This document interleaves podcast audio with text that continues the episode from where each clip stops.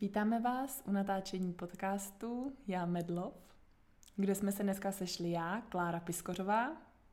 A Jan Piskoř.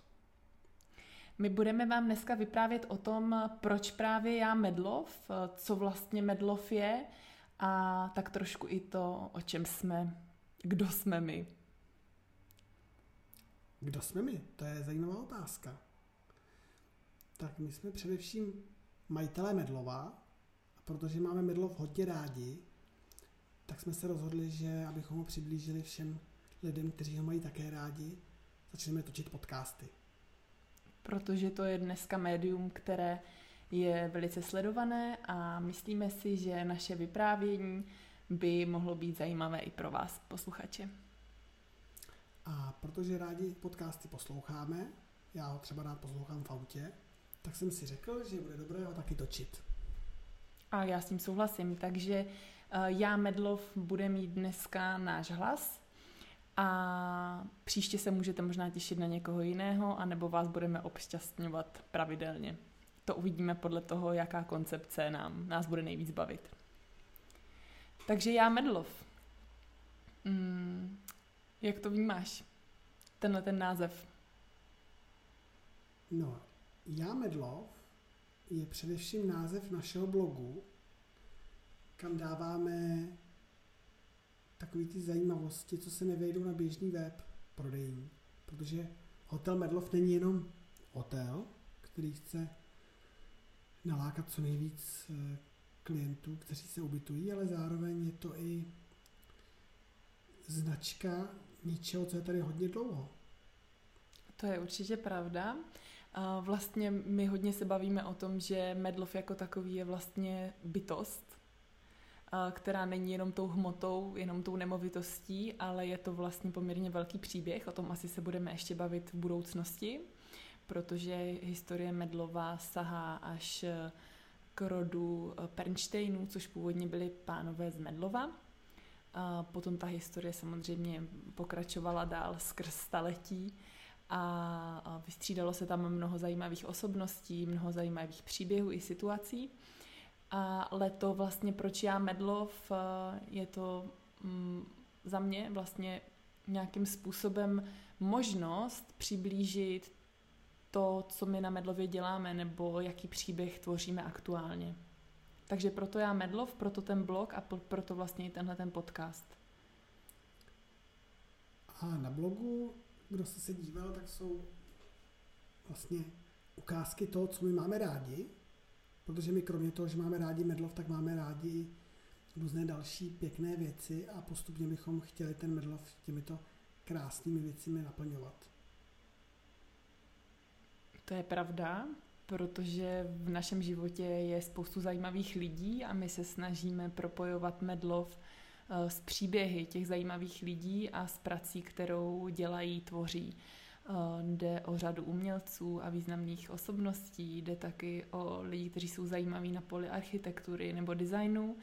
A protože Medlov eh, je objektem, který je v podstatě jedinečným svého druhu, jediným možná i můžu říct svého druhu v České republice, Eh, tak eh, nám připadá zajímavé ukázat vlastně lidem, kteří na Medlov jezdí, protože je to velký objekt a těch lidí je tam mnoho každý rok, eh, tak ukázat vlastně kam jezdí, jak, jak to místo vypadá, nejenom vizuálně, ale vlastně i z hlediska historie nebo právě hodnoty, ať už architektonické nebo umělecké.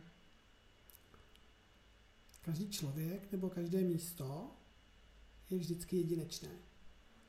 A Kromě toho, že tedy Medlov je opravdu velmi jedinečné místo, je to vlastně bytost, dokonce s hodně silnou ženskou energií, tak e, tam stojí budova hotelu, někdo si řekne, že to je panelák, někdo si řekne, že to je hezká stavba, někteří dokonce na ten, na ten panelák si jezdí dívat jako na krásnou stavbu. A ta jedinečnost právě té stavby je v tom, že e, je v čistě bruselském stylu. A to je ta nová budova a stará budova je funkcionalistická. A dnešní podcast je taková ochutnávka toho, co je já Medlov, takže já bych nechtěl víc prozrazovat k té architektuře, protože e, architektura je to, co nás baví a v některém z příštích podcastů, které, který budeme věnovat právě vyloženě bruselskému stylu architektuře, se o tom dozvíte více. A ty jsi na začátku říkal, že jsme majitelé Medlova, nejenom my, ale i dalším majitelem je tvůj bratr, takže my jsme taková trojice. Ano, někteří říkají, že jsme mušketýři, tak my ti mušketýři vlastně e, nebojujeme, ale ctíme Medlov. Ano, přesně tak, protože Medlov je naše srdcovka a asi o tom, jak jsme se k Medlovu dostali a jaká byla ta naše cesta eh, k tomu, abychom se mohli stát majiteli Medlova, jak já vždycky říkám hrdí majitele Medlova, eh, tak ta byla taky poměrně dlouhá a řekla bych i zajímavá, takže o to se určitě s vámi rádi podělíme. Eh, spíš možná, kdo my jsme, kdo je vlastně my, jakožto já Medlov. Jaký je ten náš příběh? Proč právě Medlov? Proč vlastně jsme se jako dostali vlastně k tomuhle místu, protože my uh, často nás na, na Vysočině vnímají jako náplavu, protože nejsme z Vysočiny, ale um, aktuálně jsme v Praze. To znamená, jak jsme vlastně vůbec vymysleli, že se, že se dostaneme na Medlov jako takový nebo na Vysočinu jako takovou? Na tu otázku bude hodně těžké odpovědět, abych vlastně se vyhnul tomu vyprávění toho příběhu, jak jsme se k Medlovu dostali, tak asi krátce poprvé, když jsme tam byli, tak se nám tam hrozně moc líbilo. A tak hodně se nám líbilo, že jsme zkrátka nějak viděli, že ho koupíme. A my jsme tam vlastně proto, aby ten Medlov byl. Aby zůstal dál a pokračoval a možná až přijde někdo po nás, tak si ho od nás převezme a ten Medlov stále bude dál Medlovem. My vlastně uh, na Medlově jsme už, myslím, šestým rokem a uh, za tu dobu se i náš vztah k Medlovu vytříbil, řekla bych, protože my, když jsme vlastně na Medlov přicházeli, tak jsme nevěděli nic o tom, jakou má architektonickou hodnotu. Vlastně jsme si ani nedokázali moc představit, jaké to je uh, být majiteli takovéhohle objektu. A za těch šest let jsme ty poměrně dlouhou cestu, a uh, troufám si říct, že dneska už víme, že uh, je to místo Medlov uh, místem, které uh, otevírá srdce lidí a jak říkáme často, je snadné se do něj zamilovat. Tak máš tam něco na Medlově, do čeho jsi opravdu zamilovaný? Já jsem, už jsem to vlastně dneska zmínil, ten bruselský styl. Já jsem velkým arbitrem architektury a toho bruselského stylu. A mě mrzí, když eh, jakákoliv památka, kterou považuji za, za hodnotnou, třeba zmizí z mapy, protože se přestaví nebo se zbourá. Protože i v té době eh, komunismu nebo normalizace vznikalo spoustu krásných, krásných staveb. A za mě je to určitě ta architektura, ale nechci říkat jenom, protože samozřejmě to celé místo je tak eh, hodně staré a silné, že je to vlastně celé to místo. Když bych chtěl vypíchnout něco, co eh, bych chtěl být arbitrem, tak je to ta architektura. Já mám zase, eh, jak mluvíš o tom místě, tak vlastně pro mě je, je úžasné to, že Medlov je uprostřed lesů a zároveň je tam rybník a vlastně ten klid, který tam je, tak příliš neodpovídá vlastně tomu, jak velká je ta stavba jako taková, takže pro mě vlastně je to i výjimečnost toho místa a té Vysočiny, protože si myslím, že je to kraj, který má obrovský potenciál k tomu uh, přivítat lidi, uh, ať už turisty nebo nebo třeba majitele nějakých nových jako rekreačních nemovitostí, protože samozřejmě je to uh, kraj, ve kterém je nejvíc památek zařazených do UNESCO a troufám si říct, že stojí za to Vysočinu navštívit. Ta jedinečnost vlastně toho Medlova je právě v tom kontrastu. Té obrovské stavby, která stojí zdánlivě na samotě uprostřed lesů. Ta jedinečnost toho, že vlastně takováhle stavba vůbec mohla kdy vzniknout, protože dneska už by taková stavba vzniknout nemohla. A to zkrátka patří k té době, že v té době to bylo možné. My samozřejmě nejsme uctívači komunismu, myslím, spíš se považujeme za antikomunisty, ale zkrátka to tady je a patří to k té době a je to nějaká vzpomínka na to, že tehdy to bylo možné a když už to tady je jednou, tak si myslím, že je potřeba to uctívat, protože díky tomu, eh, že ten hotel má kapacitu přes 200 lůžek, samotná, samotná hlavní budova má nějakých 230, tak vlastně 230 lidí může na tu samotu přijet, než když by tam byla jedna chatička, kdo by měl u vody, u vody by si postavil někdo chatičku, u rybníčka, tak, tak by to viděl jenom jeden člověk. Takhle to může vidět těch lidí hodně a z toho mám radost. Prostě některé ty věci tak vznikly a je potřeba to přijmout, že tady jsou a radovat se z toho. S tím určitě souhlasím a často lidé na tohle to naráží, že jde o objekt, který je uh, vystavený v rámci ideologie vlastně mm, je, je to budova, která byla určená pro uh, eh, ROH rekreaci, uh, konalo se tam i řada sjezdů, uh, ale pořád vlastně je tam ten obrovský genius loci a když samozřejmě odhledneme od toho, že ta doba, ve které vznikla ta budova, nebyla, řekla bych, ideální, tak ta hmota vlastně ten hotel Medlov, který vznikl, tak eh, si troufám říct, že byl postavený pro radost lidí a, a to je asi to nejdůležitější. No a samozřejmě příběhy, protože tím, že ten hotel je opravdu velký, tak e, započal spoustu lidských příběhů, protože já se každodenně setkávám s lidmi a kolikrát lidi ten medlo vlastně znají, protože tam někdo jel, je tam jako vnuci někoho, jako děti, nebo sami tam byli. A vzpomínají na to a zažili tam zážitky, třeba před 30-40 lety a dneska zase a znova a dál.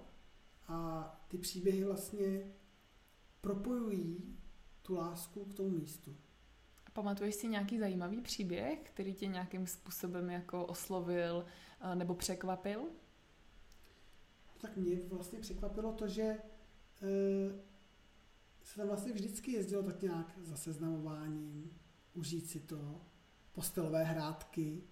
Spoustu lidí vlastně, co vzpomíná, tak to se děje vlastně pořád stejně, ať už to bylo za normalizace, nebo to bylo za první republiky, nebo dneska. Ty příběhy jsou vlastně v jiných kulisách, ale jsou pořád stejně, to mě na to možná baví, protože žádný konkrétní příběh teď připravený nemám. Spíš mě baví vlastně ta paralela toho, že se to děje pořád stejně, ale v jiných kulisách. Mm-hmm, to je skvělý. Mě vlastně, eh, jak už jsem říkala, tak mě vlastně překvapilo vůbec to, jak eh, velkou tu historii Medlov má jako takový a že vlastně ty příběhy se tvořily napříč vlastně eh, ať už staletími nebo teď desetiletími, kdy vlastně procházel obrovskou proměn, proměnou i jako politického uspořádání, společenského uspořádání ale vlastně jakoby ten cíl, který tam vždycky byl, bylo nějakým způsobem jako uh, naplnit ten čas, ten volný čas těch lidí jako maximum těch zážitků. Jo? To se mi vlastně velice líbí i na, i na té odborové rekreaci, která tam byla nějakým způsobem jako poměrně dlouhou dobu jako realizovaná. A myslím si, že můžu říct, že asi náš cíl je v podstatě stejný v tuhle tu chvíli. To znamená nabídnout lidem maximum nějakých zážitků, které nemůžou nikde jinde, nikde jinde zkusit. Napadá tě něco takového? No mě, hodně, mě hodně baví eh, znova vypíchnout tu paralelu mezi odborovou rekreací, což v podstatě e, bylo to stejné jako dneska firmní pobyty. Když přijede firma na team building nebo na večírek, tak je to vlastně do jisté míry to stejné, jako když přijeli na odborovou rekreaci. A podobně, když e, na tu odborovou rekreaci jezdili samozřejmě někdy lidi organizovaní, ale někdy jezdili neorganizovaní. Přijeli jako v podstatě zase jako individuální klientela. A tam měli ty zážitky. A to zase se blíží tomu jako dneska, když si lidi koupí třeba nějaký akční balíček a přijedou tam vlastně sami za sebe na dovolenou, tak to je zase podobné jako na, eh, v době toho ROH, ROH, ROH pobytu. Že se ty pobyty vlastně jsou velmi podobné, jenom, jenom v jiné době. Je to tak? Uh, my vlastně na blogu Já Medlov, který teda je paralelním blogem uh, pro medlovhotel.cz, kde probíhají rezervace teda pobytů, eh, tak na blogu Já Medlov v podstatě jdeme takovou cestou, že se snažíme lidem jako ukázat, proč třeba nám některé věci trvají díl, než normálně trvají v případě, když koupí hotel nějaká velká hotelová společnost a započne obrovská rekonstrukce nebo případně zboření celé budovy, což nějakým způsobem asi, ne, nebo ne, asi určitě není náš cíl. A uh, máš takový nějaký příklad třeba toho, co jsme dělali, nějaká renovace, která trvala dlouho, ale věděli jsme proč? No, spíš eh, bych řekl, že my nad tím dlouho, dlouho diskutujeme a dlouho laborujeme a my určitě víme, že hotel nebudeme nikdy zateplovat, protože by totálně vlastně ztratil hmotu a hodnotu architektury. A řešíme dlouho povrchy, jak vlastně ty povrchy udělat třeba nově nebo ve stejné kvalitě. Hodně dlouhou dobu jsme řešili látku na křesla. To je věc, kterou jsme třeba e, v normálním hotelu byste za tři měsíce měli potažené křesla novou látku, tak my jsme tohleto řešili skoro rok, protože jsme hledali původního výrobce, hledali jsme odstíny, jestli je možné to udělat stejným strojem, jaký jsou kvality látek, aby se to co nejvíce přiblížilo vlastně kvalitě toho, jak to bylo uděláno původně. A podařilo se? Zároveň jsme nechtěli skanzen, mm. takže jsme tam chtěli, chtěli jsme to oživit i nějakou novou jako designovou, designovou invencí. No a tohle to všechno zabere spoustu času a pak se to vlastně ještě vyrábí na zakázku, tak zase to je ještě další čas navíc. Tak eh, to se podařilo, křesla máme, ale nemáme třeba potažené lavice, protože jsme zjistili, že ta šíře látky už nestačí na potažení lavic, které jsou skoro 3 metrové. Takže ještě nás to čeká vlastně znova, abychom dodělali to čelmění i do těch lavic, které jsou zajímavé v tom, že e, sice to nenavrhoval žádný známý, známý návrhář té doby, ale v té době bylo obvyklé, že pro každý hotel se navrhoval vlastní nábytek. Takže tento nábytek pravděpodobně navrhoval nějaký návrhář někde z Vysočiny z té doby a na žádném jiném hotelu než u nás není. Mm-hmm. To je vlastně uh, otázka, kterou řešíme u všech předmětů, které tam na Medlově jsou. Um, máme tam třeba kované mříže, uh, které dělal slavný kovář Haberman. Ano, zakladatel Hefajstonu. Určitě to ještě dneska vlastně funguje, kdo jezdíte na slavnosti uh, na hradě Helštíně, tak tam ty kováře můžete každoročně vidět. A my máme eh, tu velkou výsadu, že máme přímo z jeho dílny eh, vlastně veškeré železné nebo kované předměty, které máme v rámci hotelu. Dokonce, jak říká pan Karous, znalec památek umění a architektury z té doby, tak eh, jde bez pochyby o největší kovanou mříž v Československu a pan Karous říká dost možná v Evropě. My to nevíme, ale docela by nás to zajímalo. Takže pokud třeba posluchači vědí o nějaké větší mříži někde v Evropě, tak by nás to zajímalo. Rádi se tam pojedeme podívat. Vlastně z toho, jak my mluvíme, tak tady je patrné, že jsme mnohem větší nadšenci než hoteliéři. Souhlasíš s tím? My jsme k hotelům přišli značení. Není to náš první hotel, ale za hoteliéry jsme se vlastně nikdy nepovažovali. Dokonce o sobě tvrdíme, že hotelům nerozumíme, ale samozřejmě za ty roky už jsme se jako něco naučili ale ano, hoteliéři nejsme. A směřujeme k tomu být hoteliéři, nebo se držíme pořád jenom v rovině, jsme nadšenci, kteří dělají věci nejlépe, jak umí a dělají je s radostí?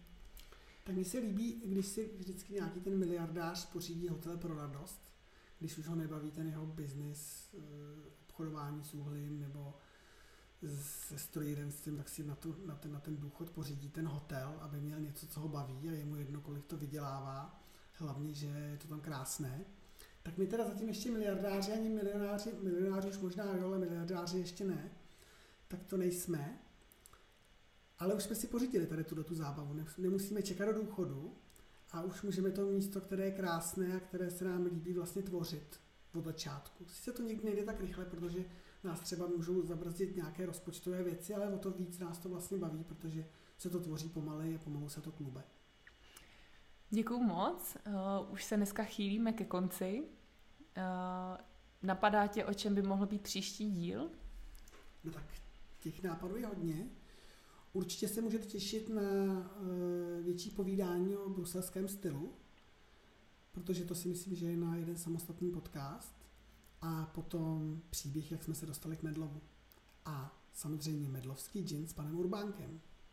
Tak to je mnoho témat. A jaké témata máš schované v kapse ty, Klárko? Uh, mohli bychom se zabývat třeba tím, co nás čeká právě při těch rekonstrukcích, co, v čem se můžou, na co se můžou těšit posluchači nebo návštěvníci hotelu Medlov. Uh, určitě by bylo zajímavé pozvat si jako hosta třeba Pavla Karouse, a nebo se můžeme pobavit o tom, jaké ceremonie probíhají na Medlově. Ano, protože nás čekají bílé slavnosti. Přesně tak. Takže já bych velice rád jeden podcast věnoval bílým slavnostem. Tak jo, tak eh, děkujeme vám moc za pozornost, eh, děkujeme, že jste s námi absolvovali eh, naši prvotinu, naš, naše prvotní natáčení podcastu a věříme, že s námi zůstanete na Medlově i při poslechu. Mějte se hezky, ahoj. Ahoj.